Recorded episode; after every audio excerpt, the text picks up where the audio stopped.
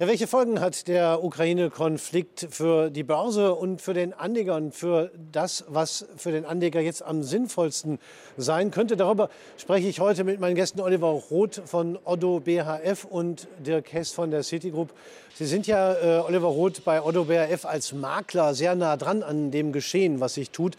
Äh, wie haben Sie denn da die vergangenen Tage erlebt? Hat da äh, grundsätzlich der Pessimismus überwogen oder äh, ist das schon wieder ad acta gelegt?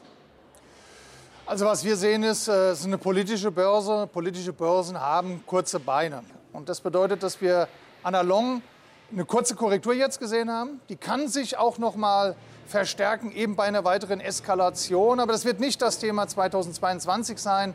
Das Thema 2022 wird Inflation sein, wird Zinsanhebung, Zinsanstieg sein. Und äh, das wird Unsicherheiten genug bringen. Erwarten Sie denn, dass auch durch diesen Ukraine-Konflikt Folgen für die Preisentwicklung und vielleicht auch sogar für die Politik der Notenbanken entstehen, die dann vielleicht noch mal neu denken müssen? Also neu denken, glaube ich, müssen sie.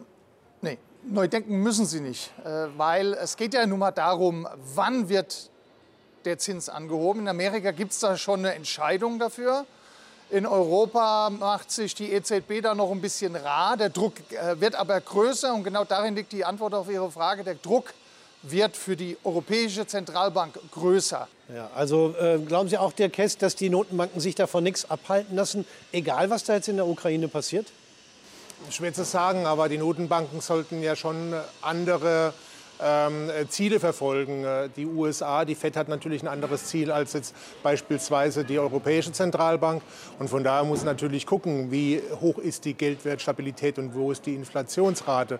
Und von daher ist schon so, wenn die nachhaltig ist, dann muss irgendwann durchaus äh, reagiert werden. Ich meine, man hat ja schon ein bisschen Umdenken gesehen. Die Frage ist natürlich, wann und das, wie der Uli gesagt hat wenn wir das noch mal weiterdenken und äh, immer unter der Maßgabe, äh, dass äh, Sanktionen, möglicherweise Gegensanktionen, neue Eskali Eskalation der Situation, wenn das sich weiterentwickelt, wie gefährlich kann es dann für Wirtschaft und Börse werden? Ich hatte es kurz zu Beginn auch erwähnt, das ist eine politische, militärische Krise. Und deswegen glaube ich, unter Strich wird das sich nicht nachhaltig negativ auf die Wirtschaft auswirken. Es wird durchaus äh, die Inflation anheben. Es wird die EZB dazu bringen, vielleicht noch mehr darüber nachzudenken, das Geld aus dem Markt zu ziehen und früher aus dem Markt zu ziehen. Ähm, aber dass es jetzt nachhaltig tatsächlich zu einer weltweit vor allen Dingen wirtschaftlichen Eskalation kommt und, und, und äh, Schrumpfung deshalb, äh, das sehe ich nicht. Da macht man das doch ein bisschen zu groß bei aller Ernsthaftigkeit. Kann man da der Kess möglicherweise auch Anleihen nehmen äh, bei früheren ähnlichen Krisen und Auseinandersetzungen? Äh, also kann man daraus was lernen? Jeder Konflikt und gerade militärische Konflikte, wo dann auch die NATO so stark mit äh, letztendlich in Konflikt mit Russland gerät, da haben wir eigentlich nicht so unheimlich viel Erfahrung in der Vergangenheit. Ähm, eines war aber interessant. Die europäischen Märkte haben stark darauf reagiert, die amerikanischen Märkte fast gar nicht. Und da sieht man, dass es durchaus ein, ein Angstthema in Europa ist, aber eigentlich in den äh, USA viel weniger gespielt wird. Da ist nämlich Inflation und Zinsen ein Thema, viel mehr als es, äh, als es momentan der Konflikt in der Ukraine. Ja, was heißt das dann am Ende für den Anleger? Also wenn ich jetzt mir überlege, wie ich strategisch mich am besten aufstelle, Oliver Roth, äh, und das alles ins Kalkül ziehe, ähm, was wäre dann eine sinnvolle Strategie? Also ich hatte vor einigen äh, Monaten bereits darauf hingewiesen, dass wir in ein sehr unruhiges Fahrwasser kommen aufgrund der Zinsthematik und der Inflation. Äh, die Märkte, viele äh, Finanzanalysten haben ja diese Inflation sehr, sehr richtig eingeschätzt, während unsere Notenbank lange noch mit dieser Mehr kam. Das wird von selbst zurückgehen und wird nur kurzweilig sein. Ähm, der Anleger sollte sich bereits und sollte auch immer noch dabei sein, Positionen zu reduzieren. Und zwar deshalb, weil wir bis Mitte des Jahres gerade auch in Europa nicht genau wissen werden, äh, wie wird die EZB reagieren. Wird sie tatsächlich erst in 23 mit Zinsanhebungen äh, theoretisch reagieren? Wird sie vielleicht dann doch Ende 22 schon damit anfangen? Das, der, das Problem bei den Zinsen zunächst einmal zu Beginn ist, dass man eine Unsicherheit hat, wie weit laufen die Zinsen, wie weit, wie hoch gehen sie.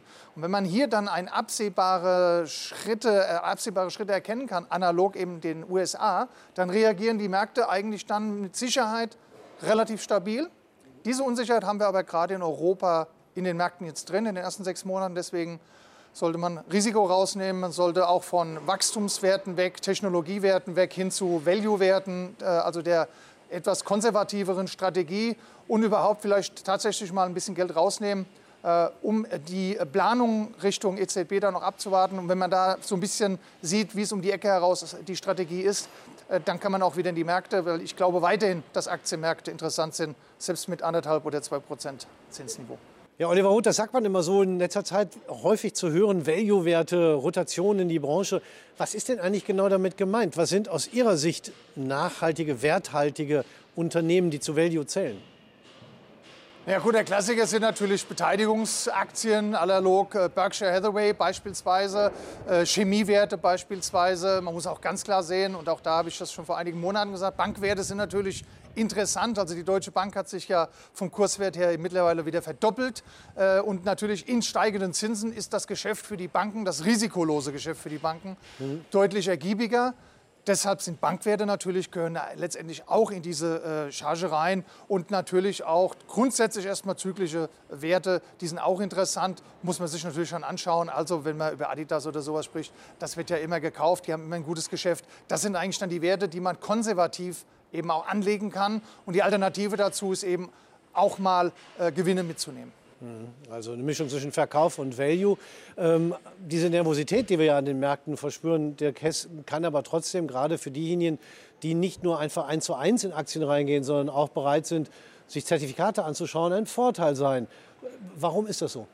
Nun, Sie sprechen ja vom Prinzip her das Anlageprodukt Discount-Zertifikat an oder auch ein Bonuszertifikat.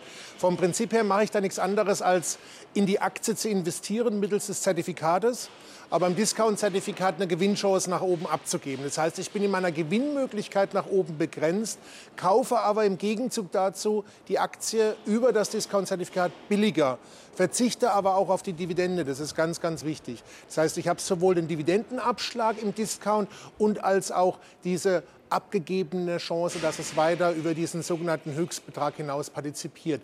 Und dann bekomme ich die Aktie über das Produkt deutlich billiger, als es moment, als die Aktie selbst notiert. Wo ist der Vorteil?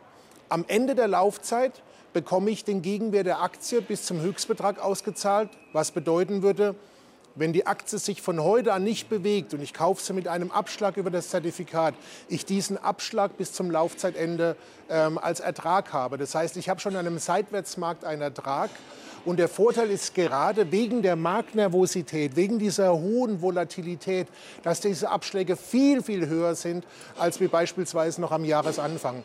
Und dann kann ich je nach Aktie durchaus auch Seitwärtsrenditen von 10, 15 Prozent auf, äh, auf äh, sechs, sieben Monate äh, erzielen. Aber natürlich, es ist immer ein Risiko dabei. Wenn die Aktie fällt, fällt auch das Discount-Zertifikat. Das heißt, am Ende der Laufzeit bekomme ich halt den Gegenwert der Aktie. Aber ich habe trotzdem weniger verloren, als wenn ich die Aktie gekauft hätte. Man kann natürlich äh, diese starken Schwankungen auch fürs Trading nutzen. Ähm, allerdings kann man natürlich auch sehr schnell in die falsche Richtung gehen, gerade dann, wenn unklar ist, äh, wann an der Börse der Markt mal nach oben und wann er nach unten geht. Es gibt ja niemanden, der es vorher ankündigt. Äh, wie waren denn da die vergangenen Tage? Hat es da viele rausgehauen, weil der Markt so erratisch war? Ja, das hat schon, das schon passiert. Da haben ganz viele über die letzte Zeit, äh, letzten Monate Positionen aufgebaut. Natürlich, keiner hat damit gerechnet, dass die, die 14.500 oder so überhaupt erreicht wird und ist sogar noch tiefer gegangen.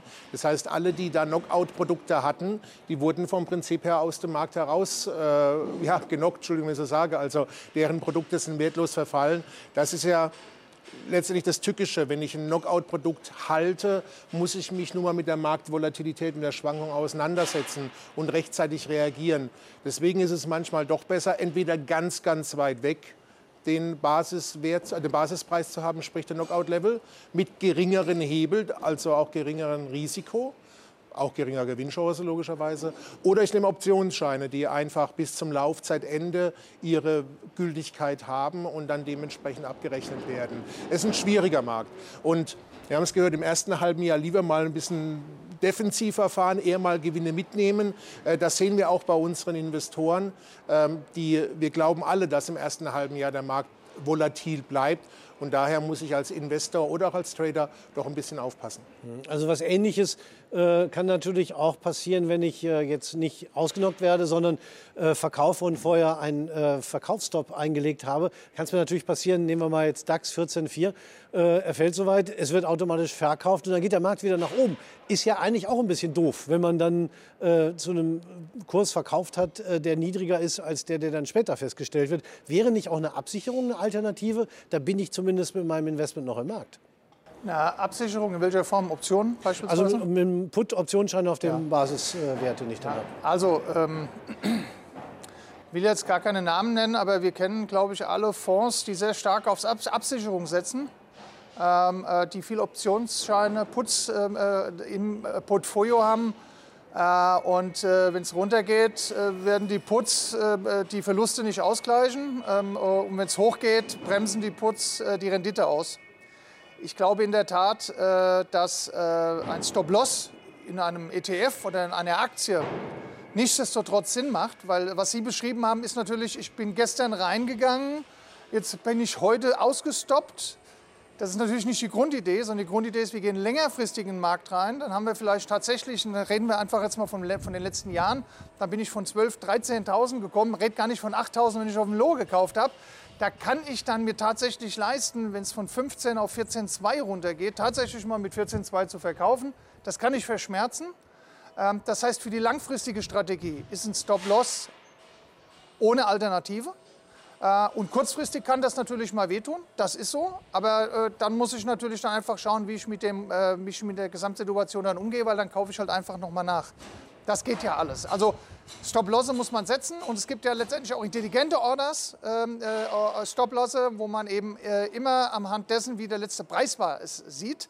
Ähm, und da hat man nur gegen spontane äh, Schwankungen im Markt letztendlich dann zu kämpfen. Aber analog passt das dann eigentlich ganz gut. Also da gibt es auch intelligente Formen äh, von Stop-Lossen, äh, die eben nicht so hart äh, zugreifen, sondern eben äh, abweichend davon, wie eben der, die Kursbewegung war, äh, dann letztendlich greifen. Und da gibt es durchaus intelligente Möglichkeiten. Jetzt muss ich aber noch eine Lanze für meine Produkte brechen. Ne? nee, das ist, es ist richtig, eine dauerhafte Putschstrategie äh, macht wahrscheinlich keinen Sinn. Aber wenn ich ein großes Portfolio habe und mit vielen Werten drin, die beispielsweise den DAX abbilden oder den, den S&P abbilden äh, und ich kann mit einem einzigen Produkt zumindest temporär, nicht für die ganze Zeit, temporär, ähm, um mich selbst ein bisschen zu beruhigen, ein, äh, ein bisschen den Schirm drüber spannen, zu sagen, wenn es jetzt wirklich hart auf hart kommt und es geht deutlich nach unten, dann macht es schon Sinn. Es ist richtig, eins zu eins absichern ist wahnsinnig teuer und macht keinen Sinn. Aber wenn ich so eine Teilkaskoversicherung habe, dann nimmt es schon ein bisschen den Schmerz raus. Und je tiefer es fällt, desto dynamischer wird ja die Absicherung und desto besser greift sie auch. Und dann muss ich aber auch den richtigen Moment erwischen, zu sagen, jetzt bin ich unten, jetzt verkaufe ich meine Absicherung und nehme dann das, äh, den Ertrag und stecke ihn beispielsweise wieder in die Aktienposition. Aber stimmt schon, in einem, in einem dauerhaft steigenden Markt, äh, der macht sowas keinen Sinn in, in einer solchen Krisensituation wie jetzt, wenn ich mich dadurch beruhige, glaube ich schon, dass die Strategie nicht ganz so schlecht ist. Mhm. Wobei mich noch interessieren würde, wieso dann bei den Fonds, die das machen, äh, der Verlust nicht komplett amortisiert wird. Das ist ja immer nur dann der Fall, wenn ich halt auch nicht komplett absichere. Da, wo ich absichere, müsste ich ja auch den Verlust ausgleichen können. Bei, bei ETFs meinen Sie? Äh, ja, Sie hatten ja vorhin gesagt, es gibt Fonds, wo der Verlust auf der einen Seite mit Putz dann auch nicht komplett äh, ausgeschlossen wird. Hat mich ein bisschen nee, irritiert. es gibt Fonds, die äh, äh, so aufgesetzt sind, dass sie permanent praktisch immer auch Putz dagegen laufen haben. Und mhm. damit äh, bremsen sie natürlich komplett ihre Performance aus. Das ja. ja. Äh, und da die aber sehr teuer sind, können sie nicht den gesamten Fonds abbilden, okay. sondern eben nur Teile. Das heißt, ja. wenn es nach oben geht, verlieren sie 5% jedes Jahr. Und wenn es nach unten geht, dann haben sie anstatt 12% Verlust vielleicht dann nur nur 9% Verlust. Analog macht es den Kunden normalerweise nicht wirklich glücklich. Ja. Denn dann haben sie nie ein Fest, das sie feiern können, sondern sie sind immer gebremst, egal wie es läuft. Ja. Also das heißt auf jeden Fall, Absicherung gibt es, aber Sicherheit kostet Geld, das muss man wissen. Wer viel verdienen will, muss eben auch viel Risiko eingehen und das kann im Zweifel auch mal Verlust bedeuten. Die äh, Situation an den Märkten wird auf jeden Fall weiter nervös bleiben. Wir werden über die Dinge noch mal weiter diskutieren. Für den Moment bedanke ich mich für das Gespräch. Oliver Roth von Otto BRF und äh, Dirk Hess von der Citigroup. Meine Damen und Herren, bei Ihnen bedanken wir uns recht herzlich fürs Zuschauen.